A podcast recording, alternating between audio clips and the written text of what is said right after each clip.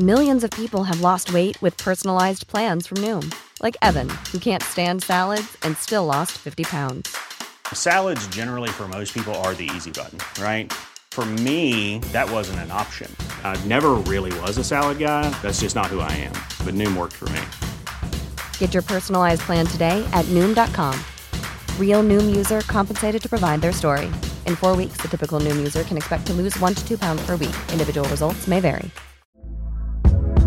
Hey there, it's Michelle Norris. I'm host of a podcast called Your Mama's Kitchen. When I travel, I'm usually looking for a way to find a taste of home when I'm not at home. And one of the things I love to do when I am at home is entertain. And Airbnb allows me to do that. When I was in California recently, I rented a house that had a great kitchen. And when we were sitting around the table, we we're all thinking, we're in someone else's house. Someone could be in all of our homes as well. If you have a home, but you're not always at home, you have an Airbnb. Your home might be worth more than you think. Find out how much at airbnb.com/slash host.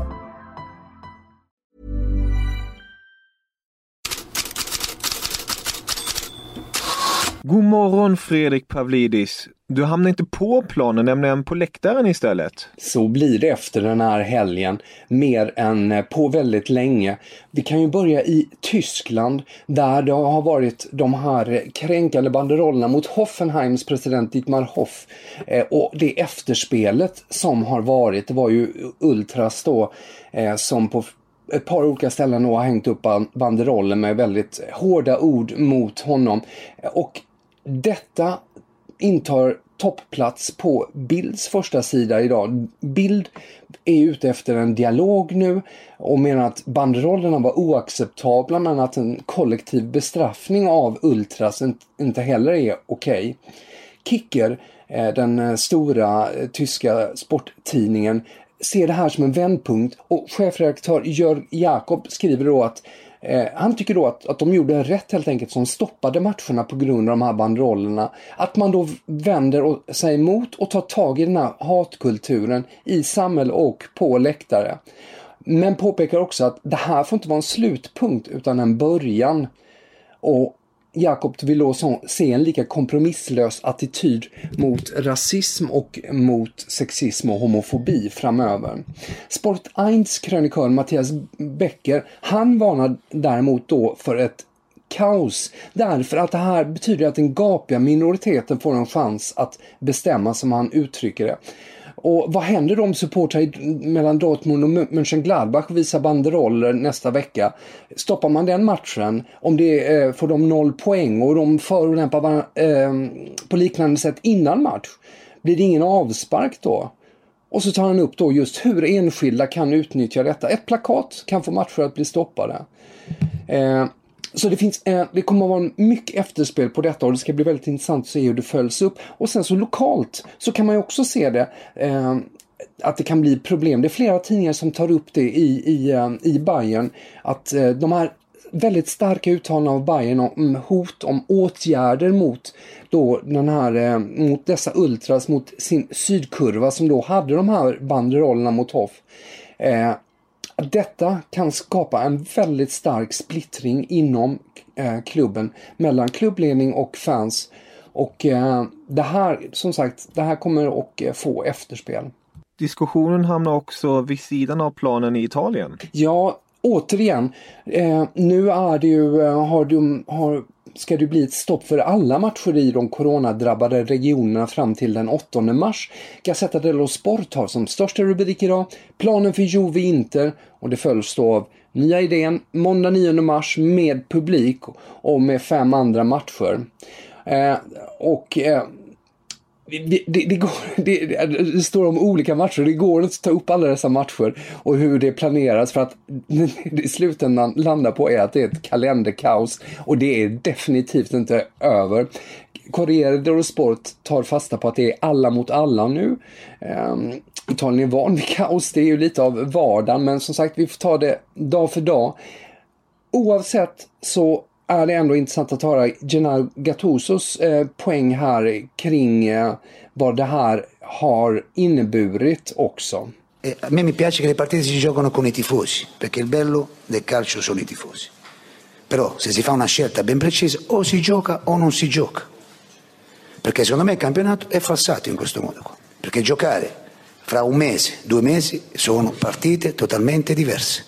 Det Napoli-tränaren Gennaro Gattuso alltså tar upp är att det är bra att man spelar då och väljer att försöka hitta möjligheter att spela med publik. Men det han påtalar är ju att om vissa matcher skjuts upp och andra och spelas ett par månader senare så är det ju helt andra förutsättningar och därför talar han då om ett förvrängt mästerskap.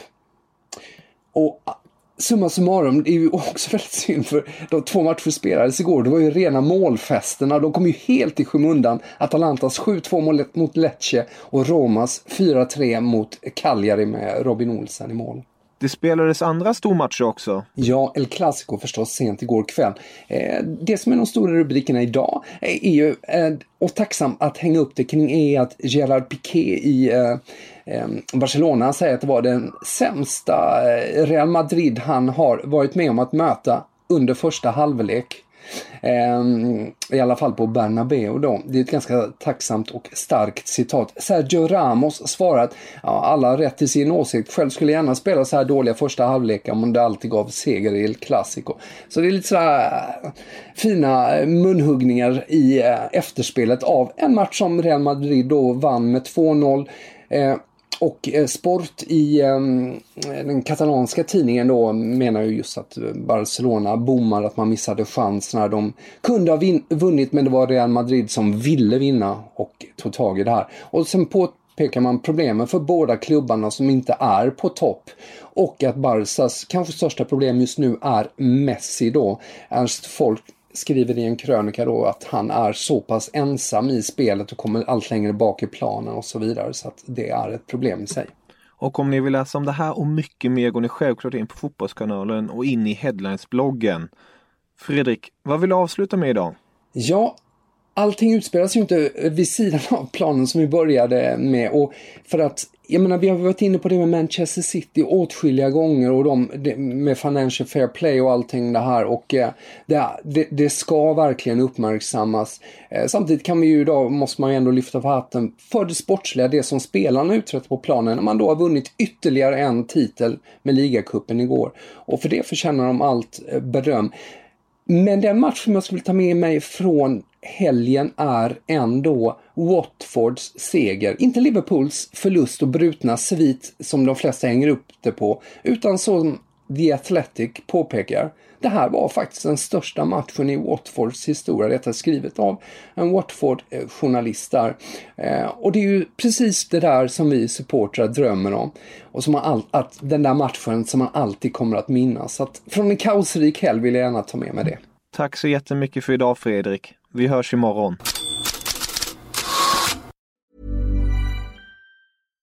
Hi, I'm Daniel, founder of Pretty Litter. Cats and cat owners deserve better than any old-fashioned litter. That's why I teamed up with scientists and veterinarians to create Pretty Litter. Its innovative crystal formula has superior odor control and weighs up to 80% less than clay litter.